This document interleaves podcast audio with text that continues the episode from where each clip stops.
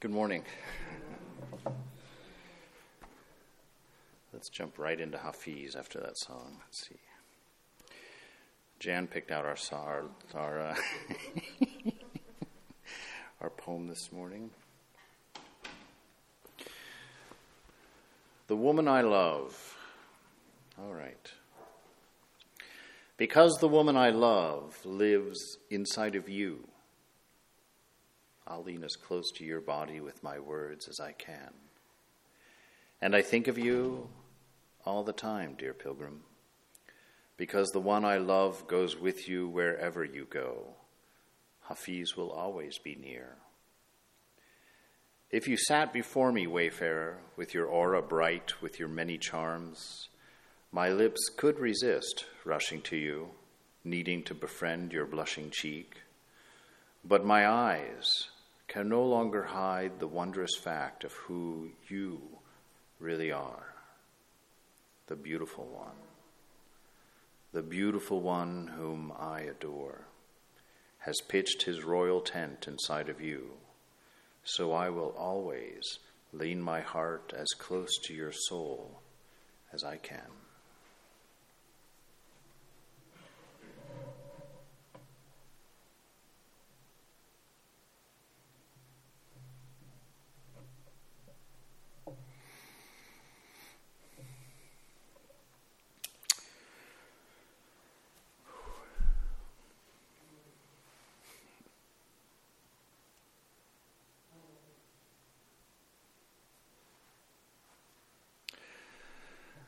I never know where to start. I never know what to do. I mean, I always feel like the perfect lecture would be having a Swami come up and put up his hands in some dramatic fashion that says, uh, you know, be illumined.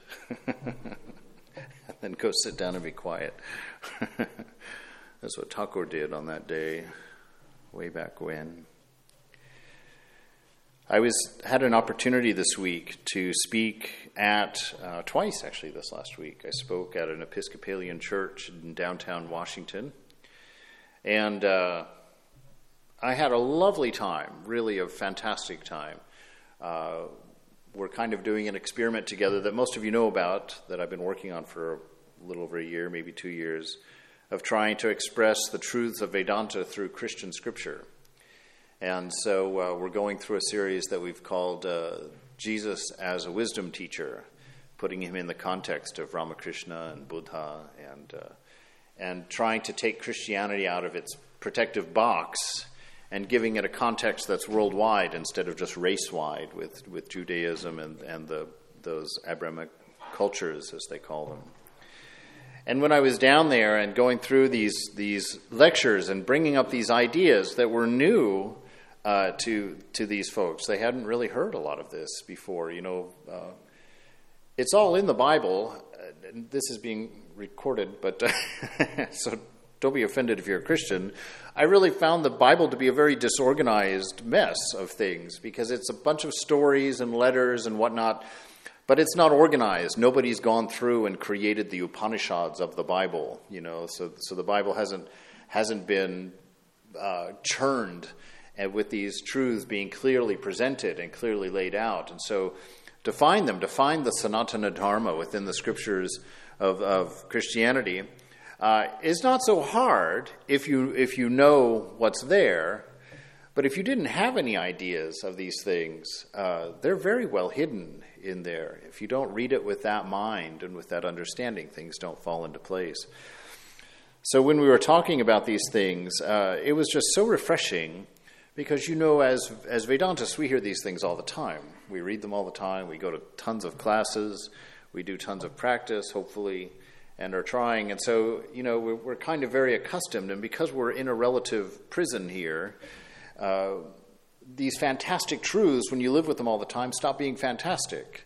And when these amazing things that we live with start becoming normal, we lose, we lose that fundamental awe to being associated with them. And it was refreshing this week because I was talking with a group of people that, that literally were sitting there with, with a certain sense of, of excitement. Like, wow. you know, I had one woman in particular, a very elderly woman, and you could tell she had done, she had been doing her prayers and her practice her whole life. She had that wonderful clearness in her eyes that some older women, older anybody who's done a lot of practice and has really drawn near to God has. And she had these beautiful eyes, and she came up with her shawl, very grandmotherly like, and uh, and asked me a very simple question so earnestly I almost started wanted to start crying. She said, she said, what is what is God realization? What is this? And uh, I was like, oh my God, this woman has managed to live a whole life of spirituality and practice without any idea of spiritual realization of, of what what's coming for her. And uh, you know, we had this delightful conversation, and of course, she, the, how do you tell somebody what realization is? You can't even talk about it. It's one of those things you. Uh, but every every little piece that we managed to cobble together, she was she was more enthused and more excited about it, and um, it just reminds me that that we should always read the scriptures for the first time, every time that we sit down and open them. We should always read them for the first time, and understand that these things are brilliant. These, oh my God, these things are beautiful.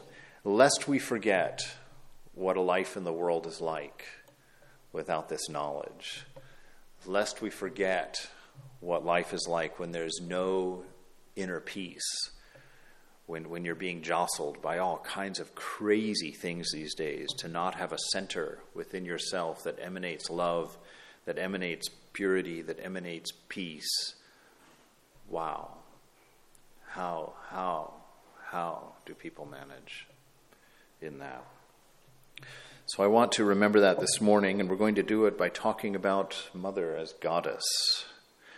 Um, I was asked to do this lecture originally by one of the devotees down in North Carolina. That she said, uh, you know, that uh, God was uh, Lakshmi, or Mother was Lakshmi. She had read, and so she wanted me to do a lecture on Mother as Lakshmi. And so I jumped into it, and I found a whole bunch of things actually, and I'm going to share them this morning. Uh, not so profound. I hope it's more of the heart this morning that we just really get to spend time with Ma inside in our inner world.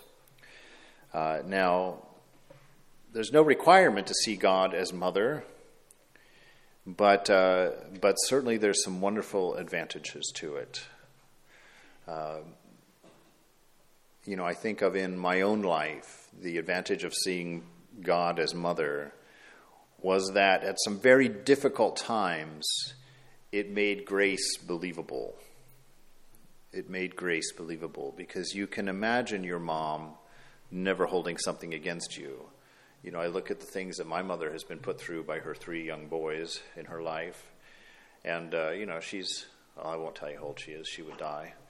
Uh, that in her life, she has never given up, you know, and, uh, We've, we've got some, I've got some troubled uh, brothers in there that have certainly done their best to make her give up.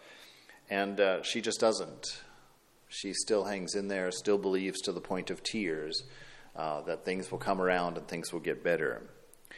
And it just is a living example that I think is special to motherhood. Uh, that you get to see this quality of love in God, that He always hopes, that He always believes, that He always trusts, and that love never fails. And it's through his manifestation as mother that he makes that most available to us and the easiest to touch, the easiest to understand. The Master, it says, Sri Ramakrishna, regarded all creatures as manifestations of the Divine Mother. He left me behind, this is Mother talking, Sri Sharda Devi speaking. He left me behind when he passed away uh, to manifest the motherhood of God. And we know that she made a, a whole life of living like that and consequently gave us a practice that could bring us to realization, and that is to te- treat everyone as our children, to have a nurturing and encouraging and uplifting, a positive, a giving, a caring, a concerning uh, attitude toward everyone by literally seeing them as our children. You know what? Because I was digging through the Bible this last week for these classes, I ran across something very interesting that, you know, Jesus is hanging on the cross in this scene, which is quite, quite dramatic to see, to take your beloved, you know, incarnation of God and picture him in pain like that and suffering like that. And what makes it even worse to me is that his mother is standing at the foot of the cross there, and he, she's standing there with a couple of under, uh, other women, uh, his, his, her sister, Mary, the wife of Clopas, and Mary Magdalene. So these women are standing there together. I can't, I can't imagine the pain of a mother seeing her son crucified for no, no reason, at least no reason, and having to suffer that pain. And it says, near the cross stood uh, Jesus, near the cross of Jesus stood his mother, his mother's sister, Mary, the wife of Clopas, and Mary Magdalene. When Jesus saw his mother there, and the disciple John standing nearby, he said to her, Woman, here is your son. And to John, Here is your mother. And from that time on, this disciple took her into his own home. So we see that, that same command that, that Jesus, as he's dying, sees his mother there and gives her a teaching that is profound and beautiful in a sense, amazing even, that Mary would be able to hear something like that at that time. That he's saying, Don't be attached to me. Don't weep for this. He's your son. The same message that Thakur gave to Ma Sharda. You know, when don't you worry, I'll give you more children than you'll be able to count, he tells her when she mentions, I guess she mentioned she wanted children at some point or that she was sorry she wasn't going to have some. And he said to her, I will give you more than you can count. And here we are mother's children, mother's riffraff. Swami Hari Premananda recalled that once when he was massaging mother's feet, he looked at her thin, shriveled foot and wondered how the mother of the universe could have such an emaciated foot. As he continued stroking her feet, the Swami said that he clearly saw two incomparably beautiful feet with with alta bordering them, gold anklets inlaid with pearls and precious stones adorned the feet. Whose feet had I been tending? he asked himself. When he tried to look at mother's face, he saw the image of Jagadatri, the protector of the world, with golden hue, three eyes, four arms, and decked with numerous ornaments. There was a crown on her head and weapons in her hand. A sublime effulgence radiated from her. Before I had had good luck, I cried out, Mother! And I lost consciousness. When the Swami awoke, he saw Holy Mother, old and thin, tending to her niece Radhu. So we get one of these mystic visions here of Holy Mother as the protector of the world. You're part of that world. She's your protector. Actively, she's got weapons in her hands for that reason. Many times we look at Kali's image, we think those weapons are for us, you know, like she's going to come get us with them. No, she's got those weapons as a protector, you know, wiping out our egos, taking off that head of the demon. For what? For our sake, for our freedom, for our love. So here's Mother as Jagadatri, the protector of the world, manifesting for a moment to her disciple who's in doubt. He's rubbing these old bony feet, you know, and you think sometimes when you think about it, you look at any of the avatars, you know, and you're like, how, really, why, can't possible, you know, all kinds of doubt comes in there when you watch. How could God fit into that little emaciated old body?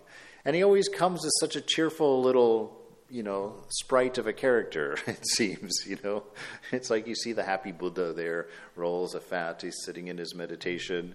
You know, you see Thakur just kind of you know, stumbling around in his ecstasy, you know, and uh, Jesus having to run off and get in a boat because there's so many people pressing around.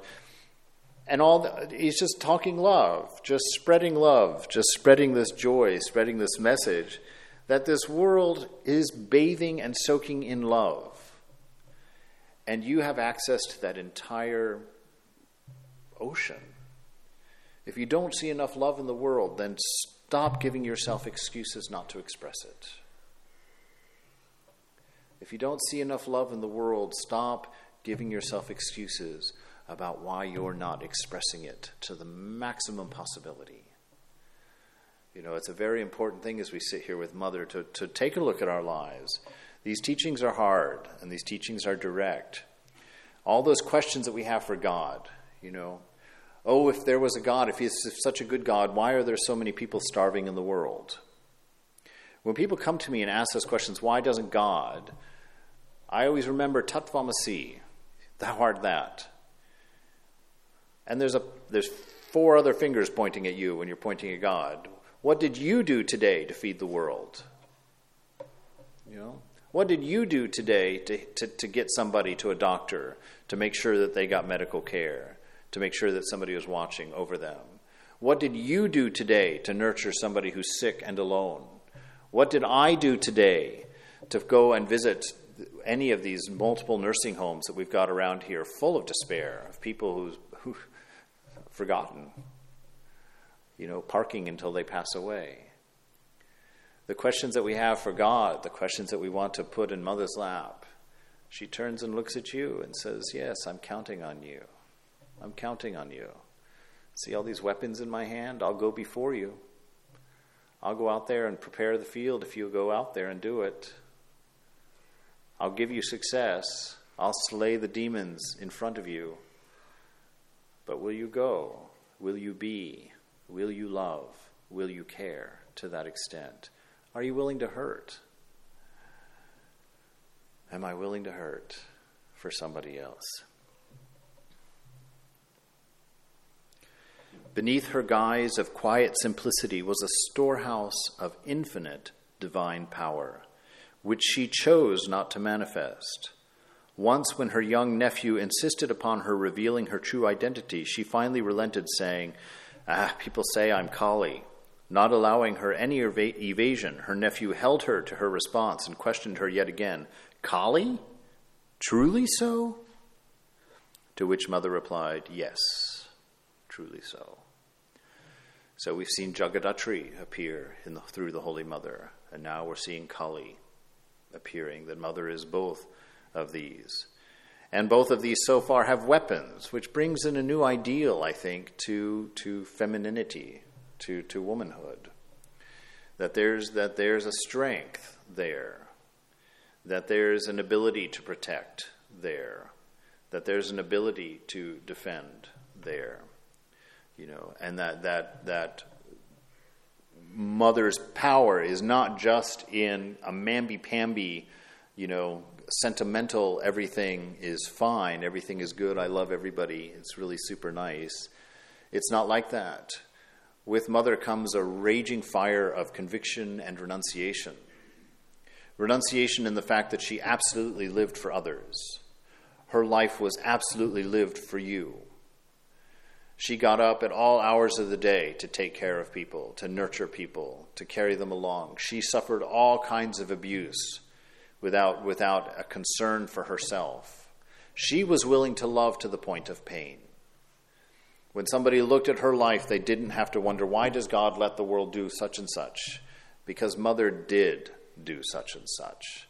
She did feed, she did pick up, she did clean up, she did teach, she did love, she did nurture and she gave everything that she had for you, for me, so that I can sit there and sing these beautiful songs written by one of her young men in San Francisco and enjoy that depth of love, enjoy that depth of peace, knowing that my weaponized mother of love is fighting for me even now to teach me and to inspire me to do the same, to give it all, to let the world be my children and to love with that heart of a mother that does not give up, that does not see the faults, does not focus on the faults, is always hoping, always believing. Yeah, I know he's been trying this for 53 years. he makes the same mistake about eight times a day. He's going to get there. I know he is. I just know he is. Remember, one cannot realize the master. You cannot realize God without the grace of the mother, and vice versa. The master is, as it were, Lord Narayana, and the mother, Goddess Lakshmi. One should ask for strength from the mother. Without strength, nothing can be achieved. So now we have mother as Jagadatri, mother as Kali, and now Sri Sharda manifesting as Mother Lakshmi, the goddess of wealth. I get them mixed. You know, they're all pretty new to me still, even after 20 years. So we have Mother Lakshmi and giving strength, giving power, giving you the resources that you need to do this. She's not sending you out up there alone to, to do this. She's not sending you into your practice by yourself. She's with you right there. And all of her resources are yours for help. Everything is a matter of faith, everything is a matter of trusting. She doesn't believe in you just so that you have someone sweet to look at to believe in you. She believes in you so that you can tap into that ideal and believe in yourself. That's why Vivekananda says today's atheist is not one who doesn't believe in God. No, he says atheism now is one who does not believe in himself. If you believe in God, you have infinite strength, tatvamasi. If you believe in God, you have infinite patience, you have infinite willpower. Oh, when will God give me willpower? Oh, when will God do? Oh, when will God do? When will God? No, it's not when will God do these things, it's when will you do these things. When will you stop making room for error? Stop making room for laziness. Stop making room for, for being mamby-pamby in, in your conviction about, about what the mother is to you in this world. Why do we talk directly like this? Because, friends, look at the world. Look what's happening out there. Look what's going on out there. Would we ever imagine that we would live in such a world where we're talking about arming teachers? That's not okay. That's not okay. And it's time that we as religious people stop being smug religious people and time that we become known for serving and giving and caring and believing and trusting and working and throwing our lives into other people, into building a world that, that is beautiful so we can stop the direction of this beast right now bumbling down this road of, of capitalism and, and, and larceny, the love of money, where everything is built for businesses and not for people. I'm not being political, I'm just being human. Swami Vivekananda wrote a letter to her to get her opinion about the intention to attend the Parliament of Religions in Chicago, and only after receiving the blessing from her did he decide to go to America. Swami Brahmananda says, Mother has the key to knowledge of Brahman. Unless she shows her grace and opens that door, no one can enter into the realm of Brahman. You see the stature that Thakur, that God, that Mother is giving to Mother. She's saying, you know, you don't, you can't get anywhere without that relationship, without that acceptance. And again, you know, Thakur, Ma, Swamiji, Jesus, Buddha, all of these are outer, are outer reflections of an inner manifestation, an inner reality that they're trying desperately to get us to understand and to get us to see. You know, that, that the end result of this is not being. I can't say that because at some points it's true. You do start by laying it all on Mother. But you lay it all on Mother not with a sense of you're just waiting for it to come. You lay it on Mother, and then the faith in you receives it. You've asked for it. You know that it is yours.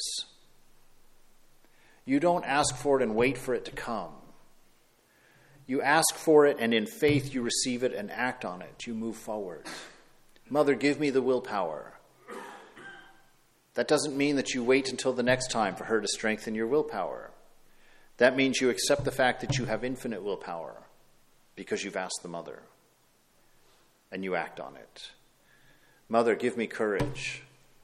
That doesn't mean you wait for 25 more meditations and act in courage. It means you believe, you trust. Mother has given me courage, and you act accordingly.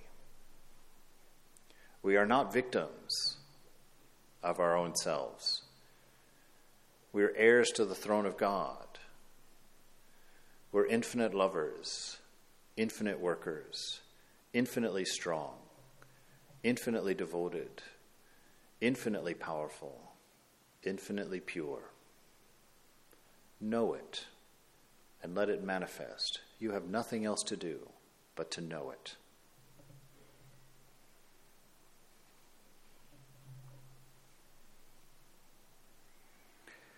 Sri Ramakrishna said about Holy Mother, she is Sharda, Saraswati. She is born to bestow knowledge on others. Are we getting the idea? now, Mother is being described as Saraswati, the goddess of knowledge, the goddess of learning. So we've got all of these. We've got what? Can I can't even remember them all. Jagadatri, Kali, Lakshmi, and now Saraswati bestowing all of these things, having everything that we need, whether it's resources, whether it's learning, whether it's power, whether it's weapons, whether it's, you know, I mean, anything. you put all these goddesses in the same room, I don't think you're going to need anything else. You've got everything available to you in the form of mother, nonetheless. He's not offering you a tank you know, he's not offering you something that you have to go and fight and earn or anything. He's giving you a mother with infinite power and infinite resources and infinite love for you. A relationship that doesn't give up. A relationship that's simply not going to believe you can't do it. A relationship that's simply not going to settle for you being mediocre all the time. Because she sees you on the day of your realization she sees that. She longs for that day to come. She knows that it's coming. So she looks at you now. And all of your pain is her pain. All of your shortcoming is her shortcoming. All of your longing is her longing. Because she sees that day, she knows that day, and she can't wait for that day for her children. How many of you can remember the day you graduated? Or my favorite memory of my mother, I guess I can talk like that. My favorite memory of my mother was in uh, college when I went to when I went away for school. It was the first time I'd been away from my mom, you know, and I went to school in Texas. Was a good eight hours from where they were living in Albuquerque, and uh, there was going to be a uh, a weekend, a I don't know what they called it. They had some little name for it. Where all high school students were welcome to come and spend the weekend at the university to see the place. And so my parents, my father was going to bring the youth group up, and they told me ma that, my, that they didn't think my mom was coming. And I remember that day I got out of class and I was going back to the dorm. It was a Friday afternoon, and I came in the front door of the dorm, and there was a long hallway, you know, all the way down to the other end. And I, my room was like three quarters of the way down there. I came in that door and I had my backpack on and I just finished turning around and I looked up and coming in the far door at the end of the hall was my mother. as cheesy as the imagery is, I just went in slow motion, just running down that hallway, you know, and I just remember almost knocking my mother over and to give her a hug and to feel her hair on my on my face and to smell her as I was hugging her and just that absolute release of, of holding your mom after you haven't seen her in three months for the first time in your life. How how tightly we both, you know, were clutching each other and weeping, just so happy to see my mother.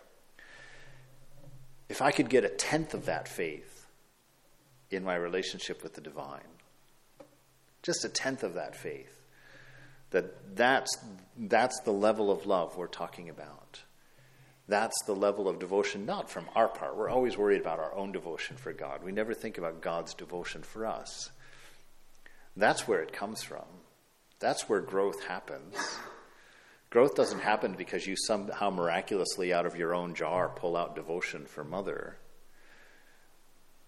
Our love for our parents comes not because we magically somehow figured out how to love them but because we watch them feed us and we watch them walk us and we watch them burp us, we watch them change us, and we watch them drive us to soccer practice and to get up early to take us to church and to buy us new clothes and to take us to Disneyland or whatever those things are. That's how we learn to love our mother, by becoming aware of what mother is. That's how you fall in love with God. You begin to understand that you're seeing Him everywhere, that the whole world is longing for it, writing about love in all their poems and all their books and all of their movies, writing about power in all of their, you know, sci-fi novels. You know, that's how we know Mother. That's how we know God. That's how where devotion comes from.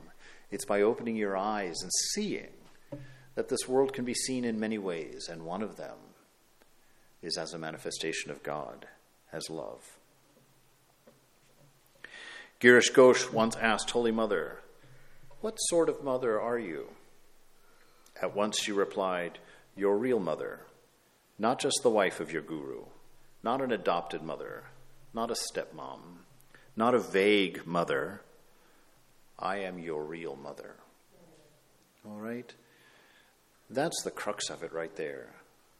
Whether it's Jagadatri, whether it's Kali, whether it's, it's Saraswati, any of these other names, who is she really? When it comes down to it at the end of the day, who is God really?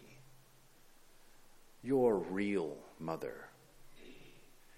Your mother carried you into this world, but God placed you in her womb. That divine hand brought you into the world and provided you all the support that you've had and the challenges that you've had in proper proportion to make you the best that you can be. To remember that walk and to understand the love in all of those things, whether it's good or bad. You know, I remember once I was I was teaching, well, I was a sort of teaching at a uh, an orphanage in Texas back in 1983, four, and uh, I was I was eight, eight, nine, 18 at the time, 19 at the time. And I was teaching in this children's home, and it was children that were had been taken away from their parents by the law for whatever reason, and some of those reasons were gruesome. But I was very naive, you know. I was a wonder bread boy who'd had a fairy tale life up until that point, really. And I remember saying grace around the dinner table that one night, and uh, uh, you know, thanking God for taking care of us and giving us people in our lives that love us and always providing for us.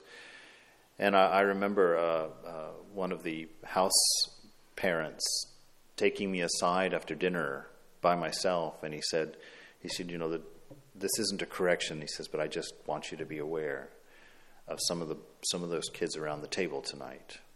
You know, have been locked in closets, have been beaten, you know, have have uh, drug addicted parents that can't take care of them. So just keep that in mind when you're teaching and when you're saying prayers around the table. That hurt a lot. You know, I have a, I have a friend who had a very, very abusive upbringing with his mother, and when, when God is presented as mother, there's no understanding there. And the challenge for us is to see that even. Because I look at what he's become and what he's managed to manifest in his life, and it's awe inspiring. Because you have to hold on to that understanding that yes, the good and the bad are for your good.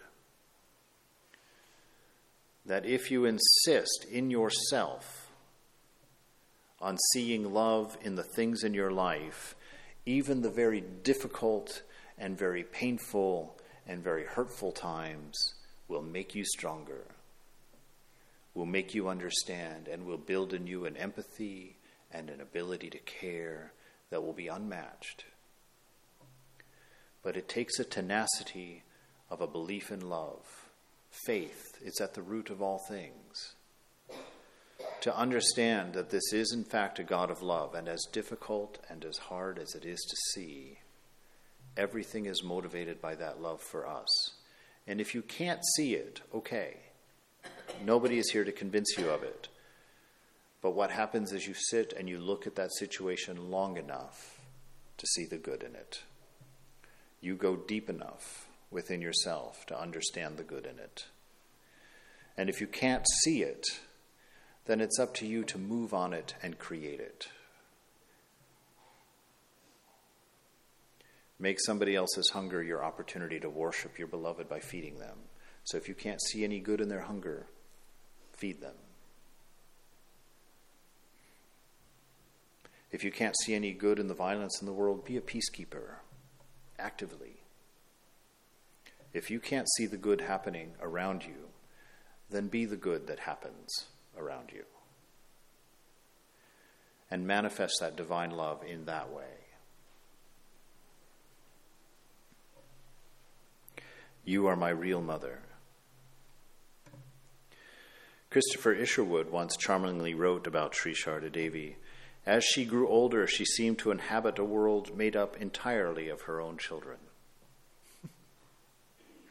I love that ideal because it gives you a really beautiful way of dealing with the world around you. Now, I think women secretly, in the secret society of women, which I do not have a pass to, probably know this anyway that they're all of our mothers.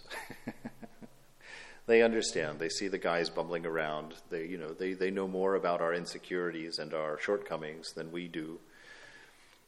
And God says, that's fine. Be that mother. Be empowered by that mother. That was one of the disturbing things when I was growing up. I didn't know anything about it, and I still know nothing about it, but I'm going to wade into this anyway. This idea of feminism, which I, you know, all the all the principles of it I support, of course. But my mother, you know, my mother was a was a, a, a I'll say a traditional housewife by choice. She didn't want to she didn't want to go out and get a job. She wanted to stay home. And so I grew up in a very ideal situation. Our house was always clean. we always had home cooked meals, you know, during the day. She was always there when I came home from school in the afternoon and all of that. And she her feelings were hurt because many of the other women in the neighborhood that we were living in were, had jobs and were getting jobs, and would look down on her, would talk disparagingly about her staying at home. Like, why are you doing that? You, sh- you should be your own person. You should be your own. And it was always a struggle for her she was like, I, I, am being my own person. This is what I, this is what I want to do. This is what I love. This is what I like. And so I that's a very shallow introduction for me into feminism, and I know it's not the case overall, but it's it's an experience that I have, and it's one that I've held on to. Is that I don't I, I I'm going to get myself in so much trouble. But uh, this notion, this notion that, that equality means being more like the other, you know, that, that women having equal rights means that they go out and get a job, means that they, you know, the equal pay and all that. I get all that. Uh, the, the, the principles of it I really like. But what I think is left out of the picture is that there is something inherently beautiful about being a woman there is an inherent experience you have in being a woman that I will never know. Even if I were to have gotten married and, and were to have had a child, I would never have carried that child in my body for nine months. I cannot even imagine the connection that must come from that. And then the pain of giving birth to that child and holding it immediately crying on, on, in your lap.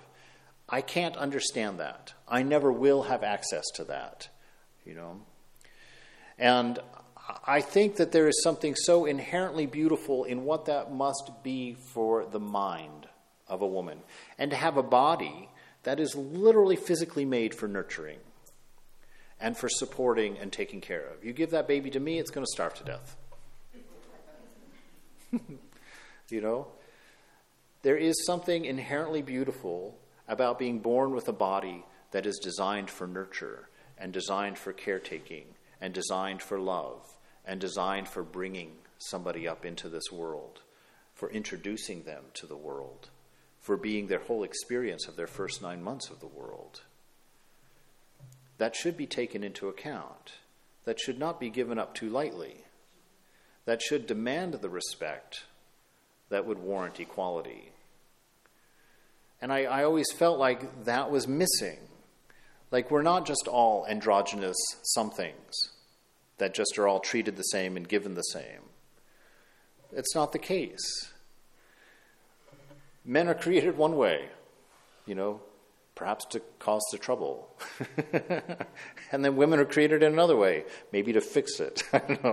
I'm going to a very archaic view of things, but uh, more for the fun of it since I figure I'm in trouble anyway. but this notion that God, as mother, brings to the table a whole different assortment of ideals that are so needed and so beautiful and so necessary in the world today. And we need each other. We need each other. You know, Thakur saying that, all, that men should see all women as their mother. Why is that? Because that's how you respect. That's how you love. That's how you appreciate. That's your impetus for defending them, taking care of them. Now, I know somebody saying, I don't need to be taken care of. Fine. don't be taken care of. That's not my point. But I'm saying that this ideal of motherhood is a beautiful one. And that if you're a woman looking for an identity and working on your identity, boy, what a golden opportunity to delve into that notion of what it means and the advantage that you've been given for a heart, for the ability to care, the ability to forgive, the patience that is inherent in your experience as a person. Wow. Teach me. Show me like my mother did. Show me like my mother does, in still believing, still having faith, still knowing things are going to going to turn out, you know, with each other. Mother said, Prophets and incarnations are born to show benighted humanity their way. They give different instructions to suit different temperaments. There are many ways to realize truth, so all these instructions have their relative value. For instance, many birds are perched on the branches of a tree. They are of different colors white, black, red, yellow, so on. Their sounds, too, are different. But when they sing, we say that the sounds are made by the birds. We do not designate one particular sound only as the sound of birds and refuse to acknowledge the other sounds as such. You see, that's God as mother right there. That's God as mother. When Thakur wanted to talk about how open God was and how nurturing God was and how universal God was, what did he do? He, he, he brought up the image of a mother taking care of her children you know, this one doesn't like that food, and this one doesn't like that food, and this one can't eat this, and that one can't eat that. And so mother prepares all these dishes, you know, to take care of the son or the daughter. And so his first notion as an incarnation to describe how God feels for all people was to bring in the idea of this mother. So we rely on mother for that understanding in the world that we live in. We go for the heart of the mother inside of us to accept to love, to nurture. Mother says if you practice spiritual discipline for some time in a solitary place like Rishikesh, you will find that your mind has gained in strength, and then you can live in any place or in the company of anyone without being in the least affected by it. A sapling must be protected by a fence all around, but when it grows, not even the cows and goats can injure it. Spiritual practice in a solitary place is essential. When worldly thoughts crop up in your mind and they possess it, then you should go away from the company of others. Pray to Him with tears in your eyes. He will remove all the dross of your mind and will also give you understanding. Disciple, I don't have enough strength for doing spiritual disciplines. I've surrendered myself to your feet. Please do as you will. With folded palms, the mother began praying to the Master. May the Master protect you in your vows of sannyasa. He is looking after you. What should you be afraid of? If the mind is kept engaged in some work, it doesn't indulge in silly thought. But if you sit idle, the mind is likely to indulge in various kinds of thoughts. so I brought this in because this is Mother's teaching to you this morning. That one who loves you infinitely, who believes in you infinitely, who will not give up on you, who will not give in to seeing your fault, who's hoping and, and praying and, and doing anything possible to bring you to realization. She's telling you your spiritual practice is essential. If you're missing it, you're missing out on something much more than just your practice.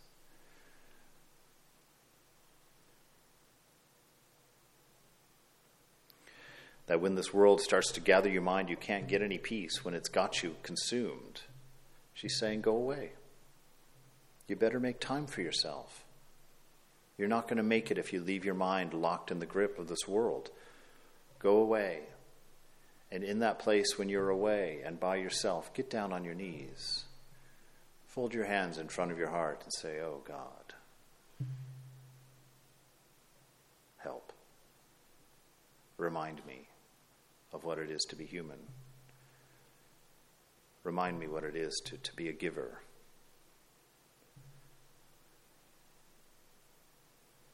Show me that I cannot accept being called a consumer. and if you don't have enough to do that, then you're going to have to have more faith. That's all. Faith that Mother's done it for you. That even as you're praying for it, she's got her hands folded together and is begging God.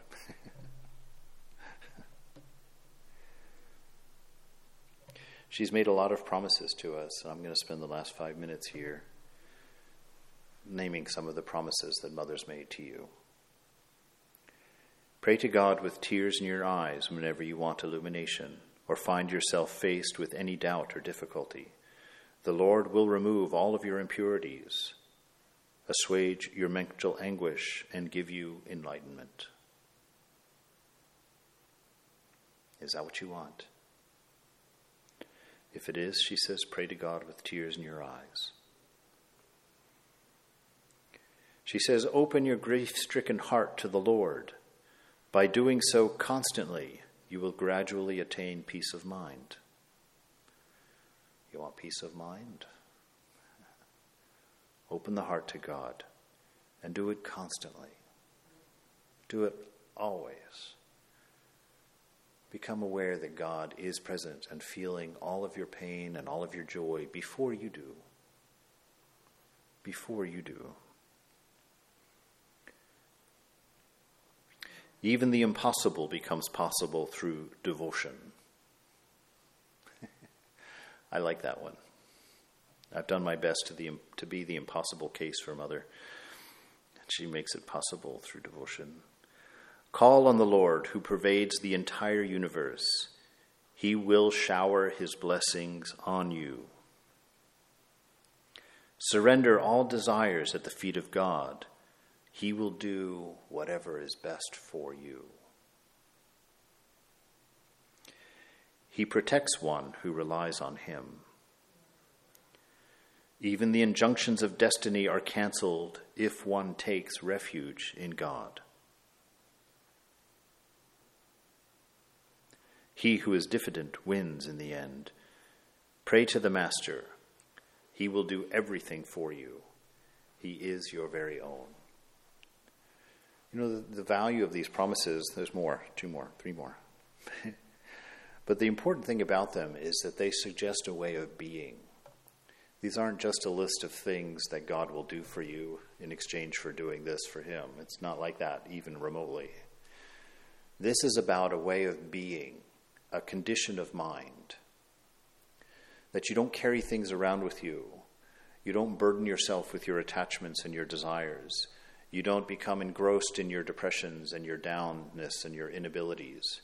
You don't focus when you go in to sit in the shrine on what you can't do and how difficult it is and how far you have to go. This is a disposition of faith, a disposition of conviction a disposition of strength and integrity, a disposition of no compromise within yourself when it comes to love and its manifestation. Don't fear, my child. The Master will look after you. He will watch over you here and hereafter. He will always protect you.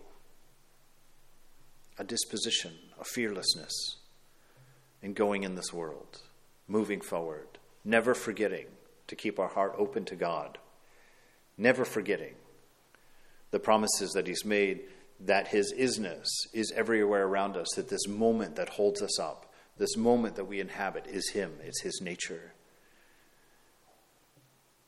There is, there, there, there, there is no secular in it. It is by its fundamental nature spiritual. It's understanding and inhabiting that moment. As you pray and meditate, you will find the Master actually speaking to you, fulfilling your desires immediately, and your mind will be filled with such deep peace. You will realize that He who is in me is in you, and in the humblest of men. Only then will humility be born in your mind.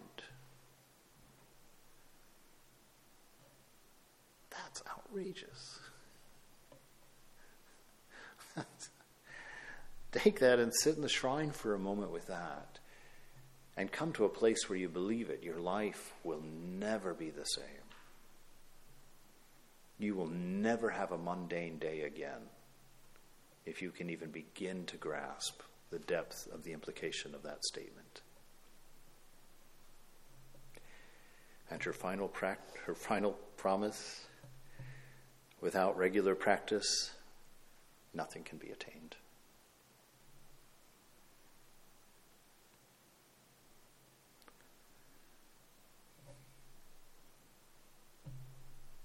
In our court.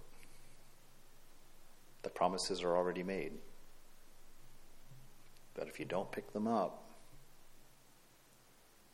you can't enjoy them. Enjoy them. Drink deeply. Mother gives freely. She is the goddess in all of her aspects, the mother of you, the intimate mother of your heart, the hearer of your thought, the experiencer of your pain. She is you before you are. Take refuge.